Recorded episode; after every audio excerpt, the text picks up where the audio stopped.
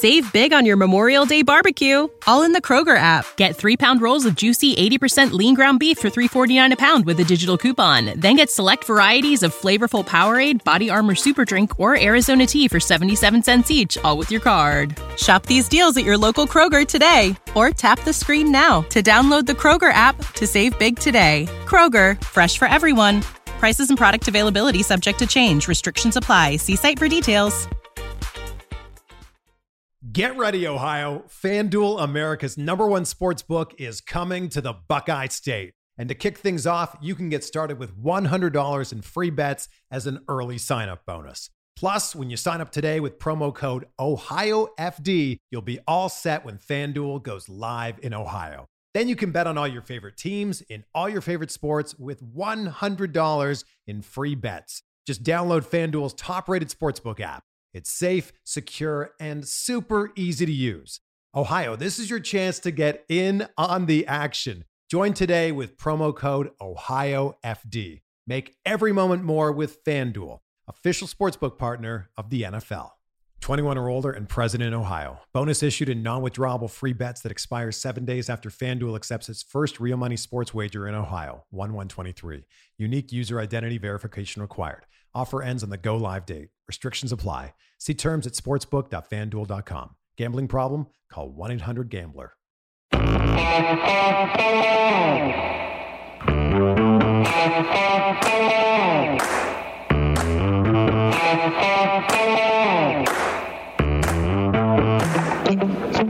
Hi, folks. Welcome to another episode of Film Study. This is Ken McKusick. Continuing on our journey of the last 25 years with a number of individual Ravens memories from assorted folks who uh, who have chosen to do an episode here. Uh, tonight, joining me, Brad McGowan. Brad, how you doing? I'm doing great, Ken. How are you? No complaints here. And uh, you know, after that uh, nice Jets win over the Bengals yesterday, and that's will time it up. So we're on Monday, 11-1. We're recording this. Uh, all kinds of good Ravens thoughts. Indeed, couldn't agree more. All right. So tonight we're talking a historical topic, and in this case, we want to go back to the very first Ravens draft pick of all time and talk about how the Ravens ended up selecting Jonathan Ogden with the fourth overall pick. So uh, let's talk about it a little bit, Brad. Yeah. So uh, you know, when you emailed me asking if I was interested in doing one of these topics. I thought it would be cool to talk about a time when the Ravens had a major decision point and they could have gone one of two ways. And just looking back on how they got to that uh, that point, and if you know you think about major fork in the road moments for the Ravens historically, the '96 draft, the first draft with Ozzie at the helm, the first draft with the team back in Baltimore, having the fourth pick, that was a pretty big one huge, huge selection. In fact, a lot of their draft capital obviously tied up in that fourth pick, despite they also had the, the pick at number 26 coming a little later in that first round. They didn't have a bunch of picks after that. Uh, they made a trade and they made another trade. And uh, really, only, I think they had four picks that year, or maybe five in '96. I'd have to go back and, and actually look, but it's not a lot. And uh, and the, the big one, of course, was was at number four, taking Ogden. Yeah, and I was doing a little bit of research leading up to this because you know back in this uh, when when they were a new franchise, I was I was pretty young. I wasn't really paying attention to the top of the draft and the scouting and the, the lead up as I would do, you know, nowadays. But um, I do remember specifically where I was when I watched the 1996 Fiesta Bowl and saw the Nebraska Cornhuskers just running wild all over the Florida Gators. It was one of the most lopsided games I had ever seen. And Nebraska put together back to back undefeated seasons, national titles. Lawrence Phillips was their star back. And you know, and kind of doing some of the research, thinking about where the where the Ravens, formerly the Browns, were in the season preceding this '96 draft. You know, I was they had a pretty dearth of talent at the running back spot. Uh, Leroy Hoard was their top back.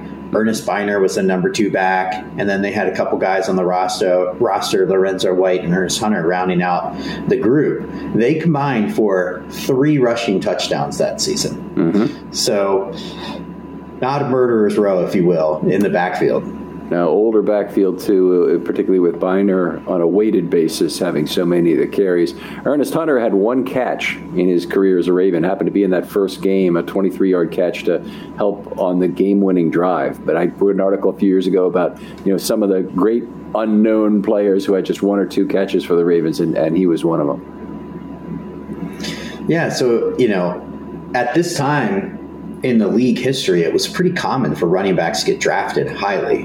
Um, Carter had been the first overall pick the year prior, uh, although you know his career didn't wind up being what any anyone would have predicted, but it was very common for running backs to go pretty high. And if you look at the Ravens' depth at offensive tackle, they were actually pretty set at offensive tackle. Tony Jones was the starting left tackle. Uh, he had started basically the entire season. He was a, a solid veteran. Uh, Orlando Brown Sr. was the right tackle. Um, at that time as well. And, and, and, frankly, going into the inaugural Raven season, both of those guys bookended the line for the, pretty much the entirety of the season. So they, they were pretty deep at offensive tackle. Yeah, they, they waited uh, waited a year for, for Ogden to mature into that left tackle role in theory. I mean, they, they left him at uh, left guard in that first year, but uh, it wasn't a secret to Jones what was happening, and he, he knew all along he was about to be replaced. They didn't draft him, you know, fourth overall to, to leave him at guard. Yeah, yeah, and so I, I you know one of the things given uh, your penchant for offensive line play that I wanted to ask you to comment on um, just the fact that they did select uh, select Ogden and they could plug him in at left tackle for the foreseeable future and build the line around that. You know, given that offensive line play is a lot about um, the interplay between five guys on the field at once working together, but how much of an impact, in your opinion, does it make to have, you know, one, you know, one, at least one of those uh, one of those linemen be such a high quality and knowing that you can lock that in and then make adjustments around the fact that he's going to be you know so solid in that role. I, I don't think there's any doubt that Jonathan Ogden is a foundational player and it really wouldn't have mattered who you put next to him. You'd have still gotten a high quality of play. Yeah. You know, he, he uh, had decent guards for most of his career next to him a lot of them was Mulitalo who played next to him during his career. Uh, he had other guys in the early years who weren't bad. Uh, he didn't really get Marshall Yanda uh, in, in 2007. Uh, who was the guy that was there? Jason Brown was actually playing next to him in Jason mm. Brown's first or second year coming off the uh, uh, out of the draft. So you got a little bit of other players, but a lot of it was Mule. And I honestly think it wouldn't have mattered. Ogden was incredibly great, and uh, you could have you could have put any other four linemen next to him, and it wouldn't have been that much of a difference. Yeah, I mean, it was you know hindsight being twenty twenty. It was such a, a wonderful pick, but you know, in, in, in some of the other research that I did, I think it's important to point out this was Ozzie's first draft, and mm-hmm. you know he'd known Modell for quite a while. Played with the Browns as a player, Hall of Fame career, got his start in the front office under Modell. And I was reading some of the comments that he, uh, you know, ESPN did an oral history about the first two Ravens draft picks this year a couple years ago, and I was reading through the oral history, and uh, there was an interesting comment from Newsome that when um, with the third pick, the Arizona Cardinals were on the clock, and they were. Uh, it sounded like they were trying to play games with Baltimore, uh, you know, thinking Baltimore wanted Phillips, you know, maybe trying to get them to think they were going to take him and, and want to trade up. Um, and they held pat. They ended up, the Cardinals drafted Simeon Rice, uh, much to a lot of folks' surprise. And so um, Ogden was still on the board. And you know, they had a come to Jesus moment in that moment. And, and I think, you know, they, in the report, they said Modell really did want Phillips, even at that point. And they had prepped for this. they knew that Ogden was the top guy on the board. But Phillips was such an attractive, explosive pick. And it took a lot of guts for Ozzie to say, we need to stick to our board. And yeah that set a precedent that we've, you know, as Ravens fans, we talk about Ozzie's drafting prowess and, now DeCosta's drafting prowess and them sticking to the board. And that foundation was laid with that very first pick. Yeah, foundation for the offensive line, foundation for who has the last word on draft picks. I would agree on both those. Uh, you know, it, it, interesting, uh, interesting draft because Phillips was the sexier pick.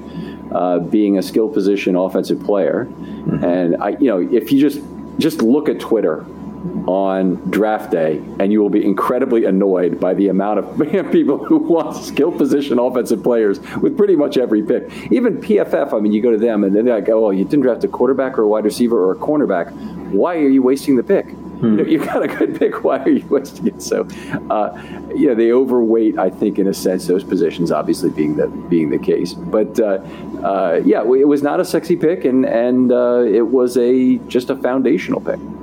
Yeah, and it turned out tremendous. I, I, mean, that, that first draft. I mean, thousands and hundreds and tons of words have been written about how well the Ravens did in that draft, and but you know they did have them have to make some tough choices along the way. They had to trust their board. They had to stick to their guts. They had to trust, you know, Ozzie in his first draft making the pick. I mean, looking back, it was a, a you know a lot of risk there, and they stayed true, and we're all the greater for it. The, fans. early Ravens teams had a lot of top picks year after year, and the Ravens still their early history is amazing in terms of first round draft picks. And we're just going to go over it one more time because a lot of people have forgotten it or never knew it, maybe even of the of the younger people here. But in the first round, 1996, they had one of the greatest rounds of all time, of course, with Ogden and Lewis both selected. The next year, they drafted Peter Boulware, number four. Now, first of all, number four, they got consecutive fourth round, number four overall draft picks. The Ravens have never drafted as high since. The, the, the earliest they've ever drafted otherwise is Jamal Lewis at five and Ronnie Stanley at six six. So it took them a long time before they ever got a you know draft picks that high. Then they, they drafted Duane Starks at number 10 and Chris McAlister at number 10 the year after. Obviously, two cornerbacks uh, who helped them win the Super Bowl. Starks, a, a great one term player, we'll call it, for the Ravens, who, who had a terrific four years in Baltimore. Uh, they allowed him to walk as part of the purge after the 01 season, but, uh, but he was a terrific player here. McAlister, one of the guys they kept and obviously had a terrific career in Baltimore. Uh, you know, even years after that, they took Jamal Lewis with their first pick. Then they missed on Travis Taylor, but they, they took Todd Heap with the with the 31st pick. Great pick. Picked Ed Reed at number 24. Picked Terrell Suggs at number 10. It, it, Kyle Boller at number 19. We don't have to talk too much about that. But, but uh, the early Ozzie picks were an amazing set of selections, and I don't know how after a after a string like that that Modell would ever be in a position to question him again.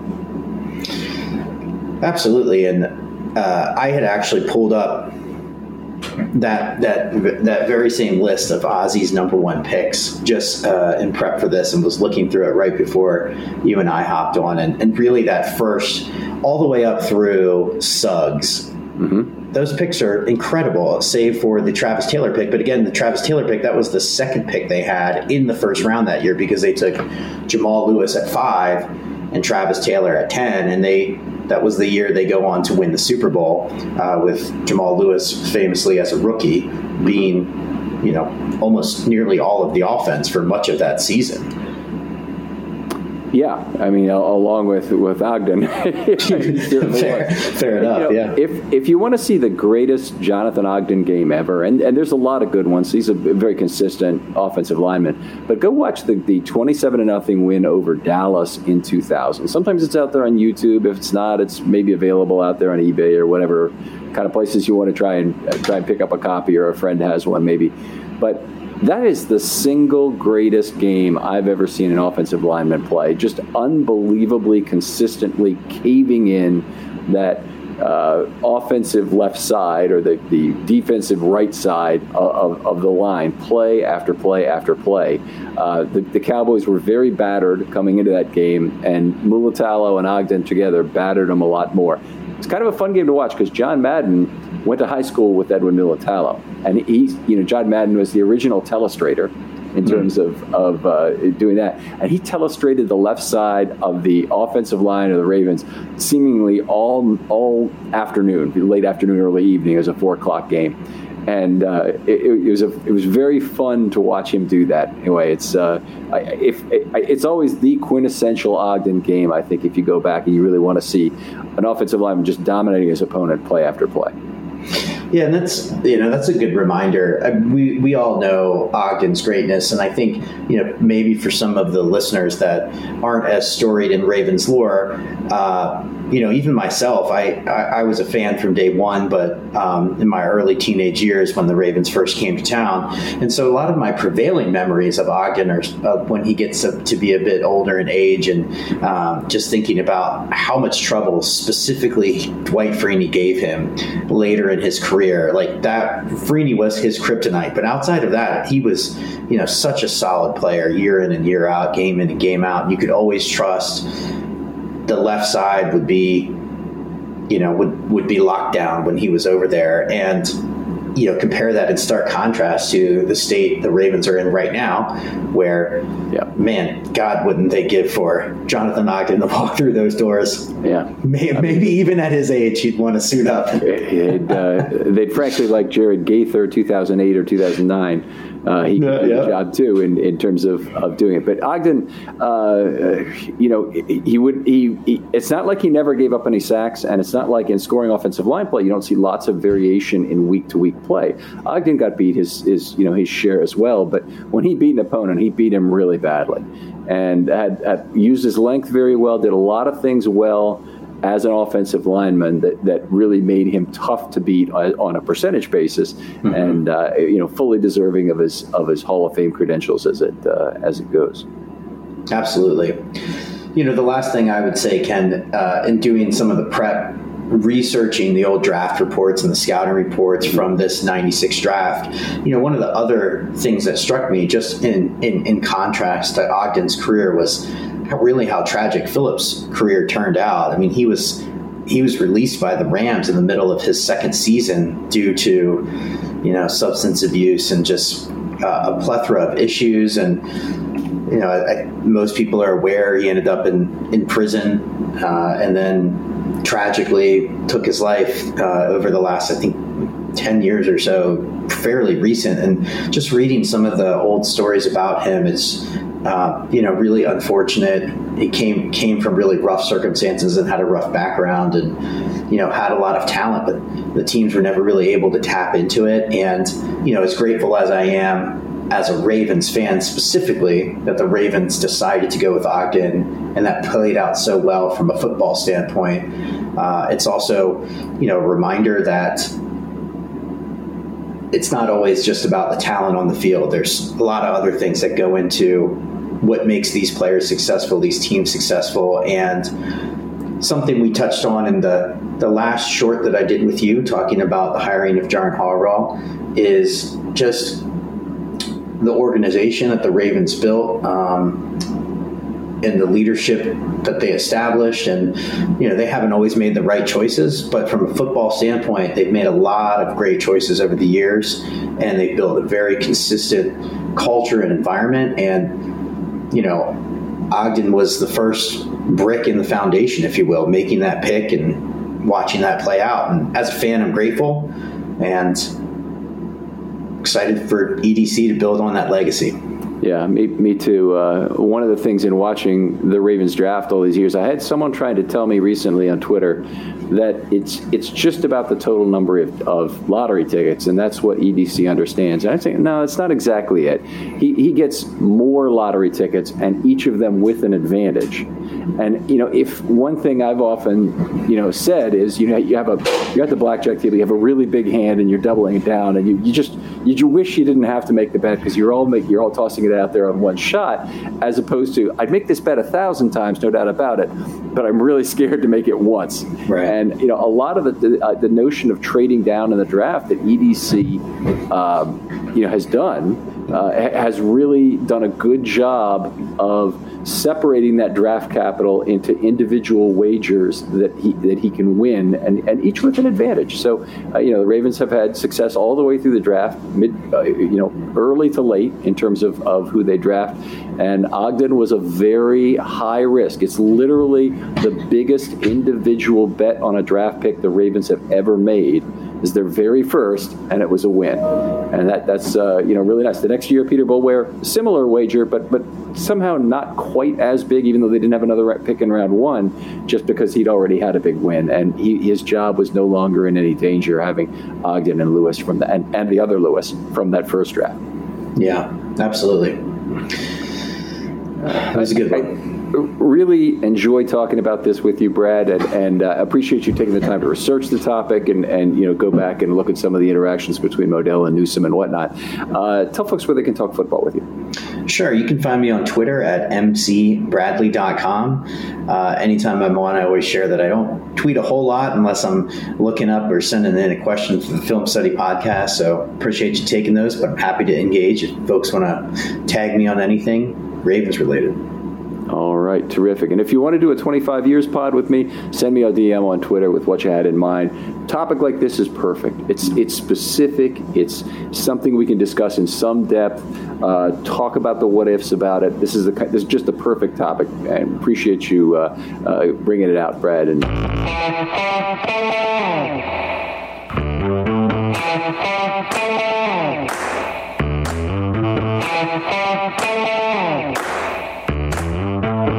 thank you.